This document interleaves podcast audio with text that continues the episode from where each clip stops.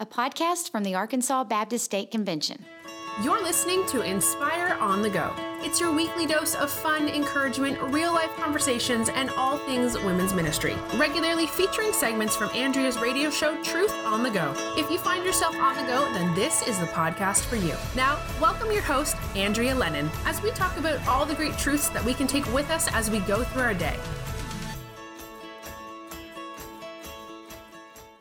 Hey, sweet friends, it's Andrea. I'm so thankful to be with you this morning. When I think about the way that God is working in your lives, when He's working around your lives, how He's working through your lives, I get so excited because here's what I know God, in His goodness and grace, He has allowed us to come together to study His Word. And I'm just grateful for that. I'm thankful for your lives. I'm thankful for your hearts. I'm thankful for your families. I'm thankful for the call that God has on your life and that you have set aside time in order for us to open God's Word together, for us to share life together. And I just want you to know that I love you and that I am passionate about God's work in your lives. Recently, I had the opportunity to record a live teaching session of my material called Free to Thrive. And it was such a special time. I was with special ladies, and God moved in a mighty way. He showed up and He showed us the concept of freedom. He showed us what it means to live in the freedom that He provides. We looked at Galatians Galatians 5:1, it is for freedom that Christ has set us free. Stand firm then and do not let yourselves be burdened again by a yoke of slavery. And as we looked at this concept of freedom, we learned that Jesus came in order to secure our freedom, that he has a full, free, abundant life for each one of us that is over and above what we can ask for, what we can imagine, what we can provide for ourselves. And so for us each day, we have the opportunity to walk in the freedom that Christ provides. And as we ended our last session together, we were talking about the importance of trusting God, trusting Him with our hearts, trusting Him with our homes, trusting Him with every aspect, every detail of our life. And we were looking at this call to trust God that is found in John chapter 14, verses 1 through 6, where Jesus said to His disciples, Do not let your hearts be troubled. Trust in God, trust also in me. And as we were looking at that particular passage of Scripture, we read and we discovered a definition for the concept of trust. And this particular definition, it rocked our worlds because as we looked at this definition, we were challenged to trust God in regards to who He is and how He faithfully works in our lives. So I want to recap that definition with you, and then we're going to go back to our live teaching to unpack this definition together. The definition for trust is an assured reliance on the character, the ability, the strength, or the truth of someone or something and as a result of trusting that person's character, strength, truth, and ability, there is a willingness to place our confidence in that person or thing. Naturally, as believers in Jesus Christ, we are called to trust God at such a deep level that we know His character, we know His ability, we know His strength, we know His truth. So we have a confidence when it comes to our daily walks with Him. So as we go to our live recording of Free to Thrive, we're going to pick up with the concept of trust and we're going to see that we can trust the character of God, the ability of God, the strength of God, and the truth of God. So join me now as we unpack these truths together. Sweet friends, we are free to thrive. So I started to think about the character of God. The character of God describes who He is. His word is full of wonderful instructions that teach us who He is. He is our creator. He made us, He formed us, He fashioned us, He created us for a purpose. He loves us. He loves us so much that He sent His Son here to die for us. So we see God is our creator, not only is He our creator, He is our sustainer. So as we're living our, out our time here on this earth, He is literally sustaining our life. Uh, there's a beautiful passage of Scripture that we're going to look at in a few weeks that's found in Psalms chapter 3, where David is proclaiming how good God is because He sustains his life. And what David said is, I lie down and I sleep and I wake again because the Lord sustains me. To know that our heart is beating, our blood is pumping, not because we're necessarily in super good health, but because God, in His goodness and His grace, allows us to walk on His earth earth and to breathe his air. Now, that's something that I can trust. So, he is our creator. He is our sustainer. We also see in Scripture when we're thinking about who He is that He is our protector. He has a will for you, He has a plan for you. And what Scripture states is that you're going to fulfill that will, you're going to fulfill that plan as you faithfully follow hard after Him. That gives me a sense of trust in who He is and how He's working in my life. Not only is He our Creator, our sustainer, our protector, Scripture says He's also our provider. That's a good word for us, ladies, because often we look at our resources and we think, not enough, Lord, not enough. Not enough time, not enough money, not enough experiences, not enough friendships, not enough fill in the blank. And when we look at the Word of God and we see how He works in our life, we see that He is always faithful to provide what we need. And as a result of that, we can focus on Him. We don't have to focus on those needs. We can focus on God, and He faithfully provides. So if we are going to trust God, we have to understand His character, which is who He is. And we have to see Him as our Creator, our Sustainer, our Protector, and our Provider provider, we have to understand his ability if you're going to trust something or if you're going to trust someone, then you're going to have to understand what that thing can do. So, when we're putting the concept of trust into a spiritual context and understanding the ability of God, we can see that God daily bears our burden. That difficulty that you're going through right now, that overwhelming circumstance that you currently find yourself in, where you are literally having sleepless nights over it, we will see through God's word that He daily bears that, that He willingly bears that, and absolutely nothing is too difficult for Him. His strength talks about how God works in our life. Can I tell you that God works in your life and He works in my life in perfect faithfulness? That means that He is never out of touch with where you are or what's going on in your life. He is always in tune with your needs. He sees you you, He knows you, and He graciously, graciously works in the midst of your life in ways that we often don't even see, in ways that we don't even understand. We have to understand as well His truth. God's pure intentions towards us. He loves us. He is passionate about us. He is with us. He is for us. Scripture states that God is light and that God is love. There is not a shadow of darkness in Him. So when you're asking yourself the question, can I trust Him? Remember His character, remember His strength, remember His ability, remember His truth. And when you focus on those four aspects of who God is and how He longs to work in your life, you will find that you will have a response within you that you may not even begin to understand, and you will have a response of confidence in God, confidence in who He is and how He is faithfully walking you through your time on this earth. And the, the result of that will be a deep, abiding faith and a willingness to place your dependence and your trust in him. As Jesus was drawing the disciples to the side, he was saying in verse 1 to them in the midst of their difficulty, Do not let your hearts be troubled. Trust in God. Trust also in me. As you think about your overwhelming situation, as you think about your overwhelming circumstance, do you hear the heart of your loving Savior drawing you to the side and giving you very much an instruction do not go to the place of anxiety.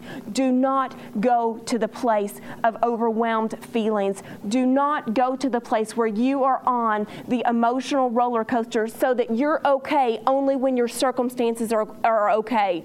And, and, and that you are literally falling apart when your circumstances are falling apart, but rather to have this deep, abiding faith that even in the difficult times, we know that God is with us and that He is for us and that we can and should place our trust in Him. It is such a crucial aspect as we understand how to prepare our hearts to thrive, that we would trust God with all of our hearts. The second instruction that we see in John chapter 14, verses 1 through 6, is that we must embrace a big picture perspective. Look at, at verse 2 with me.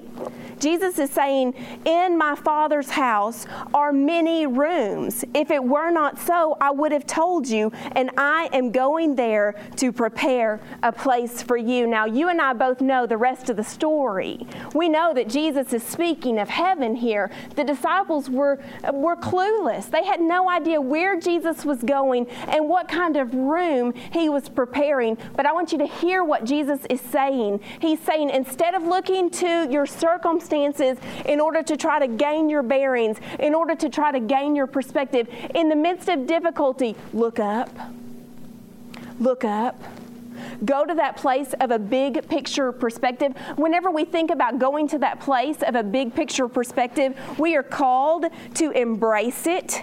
To embrace something means to take it up gladly. I wonder if you know the difference between embracing something and having something just completely forced upon you to the point where you begrudgingly accept it. There's very much a difference, but when we have a big picture perspective, when we have an eternal focus, we will find that it is so easy for us to gladly take up a perspective of eternal things over earthly things. So when I'm talking about a big picture perspective, I want you to understand what I'm talking about. Here's what I mean we embrace a big picture perspective when we know that there is more going on in our lives, and if I can add around our lives, than what we can see, what we can measure, and what we can comprehend. You see, we see the temporary things.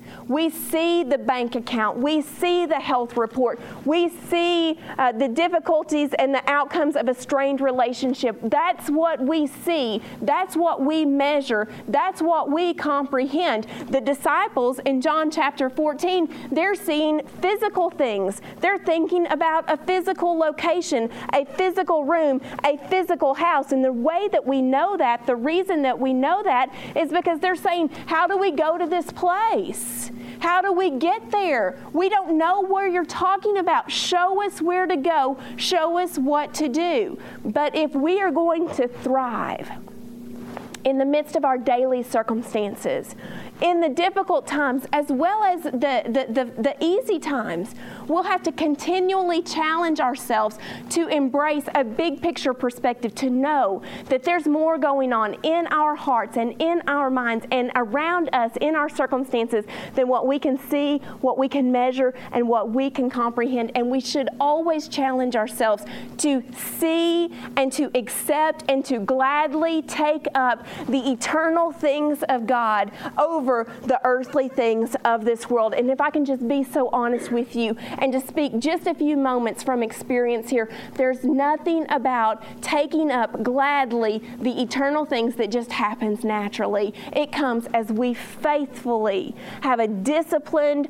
walk with Jesus so that every single moment of every single day we are conforming to the image of His Son, so that we are becoming more like Him in the way that we think, in the way that we act, and the way that we react to the circumstances that are going on around us. A big picture perspective, it helps us to embrace that number one goal that God has for us, that we would be conformed to the very image of His Son, Jesus Christ. You see, when we embrace that big picture perspective, no longer are the things of this world uh, valued as high as they once were. Now, the eternal things of God, they take precedence in our hearts, in our minds, in our resources, in the way that we spend our money, in the way that we spend our time, and in the relationships, the way we relate to our husband, the way that we parent our children, the type of friend that we are to our neighbor, the type of daughter we are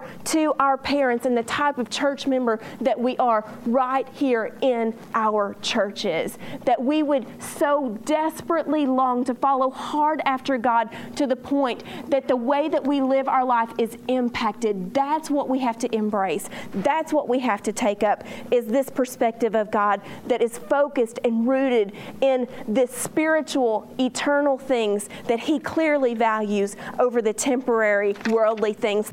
In just a moment, Andrea will return with a final thought. If you would like to hear more of her teachings, visit AndreaLennonMinistry.org. It is the ultimate website for the girl on the go, with Bible studies, video sessions, podcasts, books, and down to earth blogs straight from Andrea's heart. Be sure and subscribe so that you can stay connected. Again, that's AndreaLennon.org. Now, let's hear a final truth from Andrea the third and final point that we see in John chapter 14, verses 1 through 6, is that we must walk a clear path. I want to pick up. In fact, let's go back up to verse 3. And if I go and prepare a place for you, I will come back and take you to be with me, that you also may be where I am. You know the way to the place where I am going. And Thomas says, Time out. We don't have a clue what you're talking about. Verse 5 Thomas said to him, Lord, we don't know where you are going, so how can we know the way? This verse of Scripture, John chapter 14, verse 6, is extremely familiar to you. I want you to hear it in a fresh new way. Jesus said, I am the way. I am the truth and I am the life. I think it's important for us to note the original recipients of John chapter 14, verse 6. You see, often we will use John chapter 14, verse 6 in, in the form of evangelism when we're sharing our faith with our friends or our coworkers or our family members who have not placed their faith in Jesus Christ. And it is a wonderful verse for us to use to share our faith because Jesus is the only way. He truly is the truth and He is the life. And there is no other way to come to the Father but through Him. But do you know what strikes me as I look at this passage of Scripture? The original recipients of John chapter 14, verse 6 were the inner circle. It was the disciples. It was the people who rubbed elbows and served with Jesus day in and day out during his earthly ministry, during his time as he walked on this earth. And that just spoke volumes to me because it reminded me that I too, as a follower of Jesus Christ, I too, as a disciple of Jesus Christ, I too, as one who walks on this earth and longs to serve him, need to remember the importance of recognizing every single moment of every single day that Jesus is the way, that He is the truth, and that He is the life. When we think about Jesus as the way, we have to understand that He knows where we're going. I don't know if you've ever felt the need to help him. I was feeling that need just this past week. I was in California with my husband and we could not get home. Our flights, we missed them and then there was snow and, and it was just overwhelming. I so wanted to be back, to be with all of you, not to mention to be with my children. I mean, I was so frustrated and I had a good little, you know, crying party, honestly, right there in Denver International Airport in Terminal B. I mean, I didn't even go to the bathroom and find a, a, small, you know, bathroom or spot. I just had a good little crying spell. Why? Because I wanted to go home my way. I wanted to go home in my time. But I had to recognize and submit to the authority of God. For whatever reason, we weren't going to go home on Monday. We were going home on Tuesday.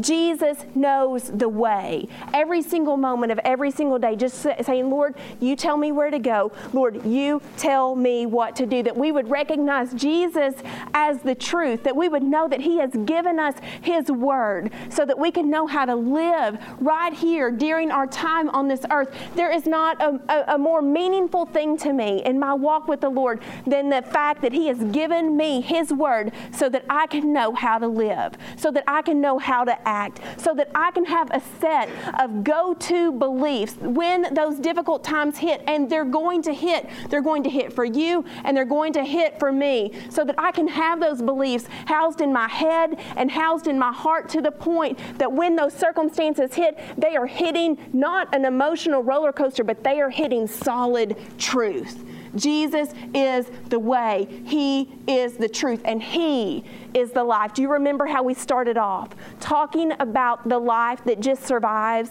that wakes up in the morning and just tries to get out of bed, the life that, that just tries to make the school lunches, the life that just tries to go to work, the life that just tries to go to the grocery store, the life that just tries to come home and to get everything done, and the life that just tries to get to bed on time and to sleep, hopefully, somewhat through the night so that you can wake up and do it again the next morning. Let me tell you, Jesus Jesus offers a life that is completely different than that.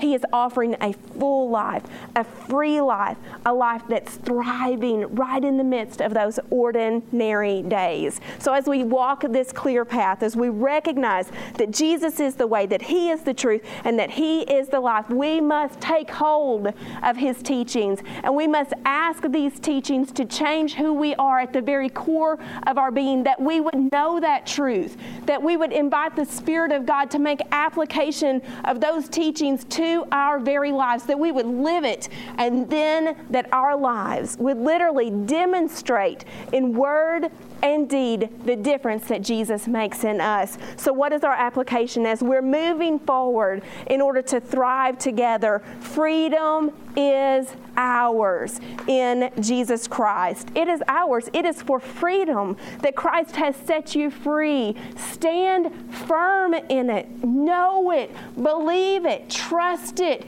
Uh, just, just say, Lord, thank you for it.